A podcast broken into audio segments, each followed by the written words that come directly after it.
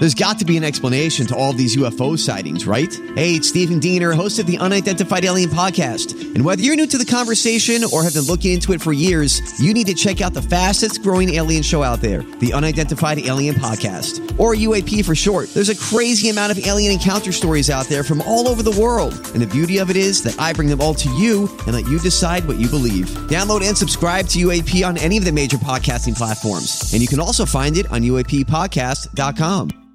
Hi, everybody. This is Adriana Trigiani. I'm the host of You Are What You Read. I have the privilege of interviewing luminaries of our times about the books that shaped them from childhood until now. We get everybody from Sarah Jessica Parker to Kristin Hannah, Mitch Albom, Susie Essman, Craig Ferguson, Rainn Wilson, Amor Towles, you name it, they come, they share. New episodes of You Are What You Read drop every Tuesday on Apple, Spotify, or any major streaming platform wherever you listen to your podcasts.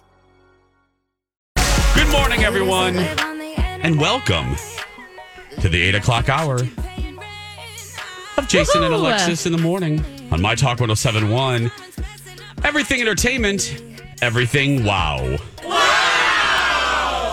Wow, I just refreshed. Wow, wow, wow. That's right. Oh, gosh. Uh, ladies and gentlemen, we just got another anonymous donation for $500. Oh gosh, that's awesome.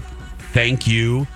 We are now, for our neighborhood rebuilding fund, we are now knocking at the door of $84,000. Yes. Because we are at $83,610. So we have an interview. We have a guest coming up right now. I, I here's what we're going to do during during this interview. Yes. We need four hundred more dollars to to to crack eighty four thousand. If we do it, I will do the rest of the show totally naked. Whoa. Okay. That only affects me. That only I was affects say Dawn. Dawn, yeah. That's fine. That's fine. Close That's your fine. That's fine. Uh, a, uh, we need 400 more dollars, and you can donate it. Uh, you can dedicate it to whomever. We see the donations the second they come in. It takes me 10 minutes to get into work. That's right. Uh, Lex. He's ready. Fair That's, warning. that's right. Fair warning, Jason. Fair Okay. warning. Uh, h- how do people donate, Lex? MyTalk1071.com. Click on our neighborhood neighborhood rebuilding fund or use my talk keyword neighbor and it goes straight to the GoFundMe page. Perfect. Let's let's uh, welcome our first guest this hour. He is the founder, owner, and brewer of Eastlake Craft Brewery. Uh, welcome to the show, Ryan Pittman. Good morning, Ryan. Hey, how's it going? Good. Tell us, uh, tell the my talkers if they're not familiar. Let's start here uh, with your brewery. Uh, how did it start? What made you want to do this? Because you are the founder and owner. Wh- What made you want to uh, want to open a brewery? Um, well, I'd been homebrewing for uh, quite some time as I was uh, driving the city bus in Minneapolis. Um, and the Midtown Global Market looked like a great place. South Minneapolis looked like a great place to put in a small uh, taproom focused, community focused brewery. So uh, I approached the Midtown Global Market, uh, which is run by Neighborhood Development Center, and um, the whole operation is a business incubator. So um, they helped me out just like they help out a ton of all the other restaurants in there um, with uh, technical assistance, getting the lawyers, getting the, uh, the the accountants, and that kind of thing to help get a business started. And and how long? What what was one of the what was one of the things that you realized quickly? Uh, with being an entrepreneur, a lot of us know a lot of. Uh, I, mean, I know a little bit about opening a business. What surprised you the most? You're like, well, I wasn't prepared for that. Uh, opening a brewery. You know, I went from having a 40 hour a week job where I pretty much left it at work. You know, I didn't, you don't have to take anything home as a bus driver.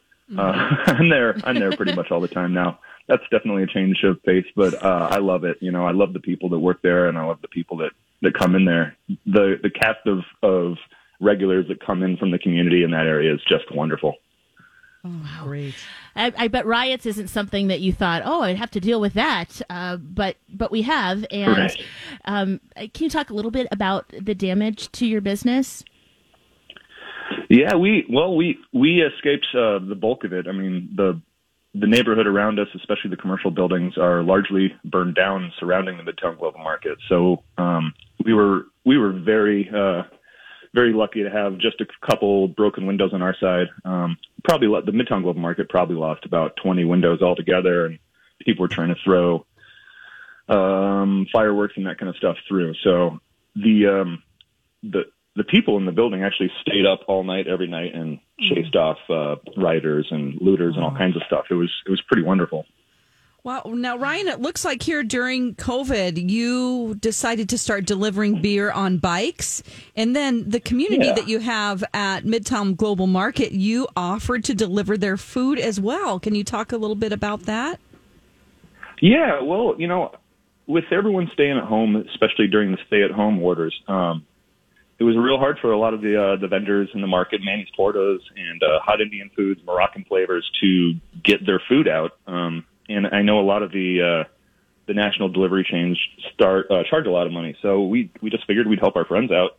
If we're selling beer, you know, it makes a lot of sense for us to send some food out coming from the same place as well. So. um that's something that's ongoing, and we're going to keep that going um, for the foreseeable future as well. Um, Great. It's always free delivery, Fun. and uh, same day and next day. And, and Ryan, that's one of the things. Uh, you know, obviously, we all saw the images of of the the destruction, but what we're we're noticing a ribbon of uh, of similarity through all of the proprietors and owners that we've talked to during this two week campaign, and that is.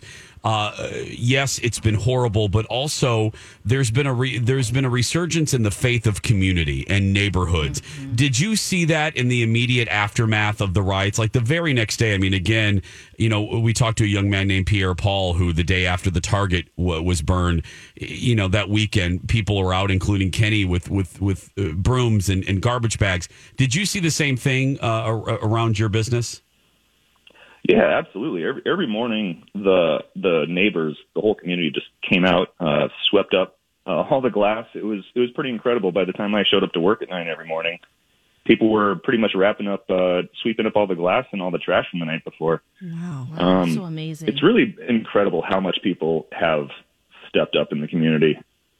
Well, it's talking about stepping up in community. That is the definition of neighborhood development center. How have they stepped up to help and uh, been pivotal in your business?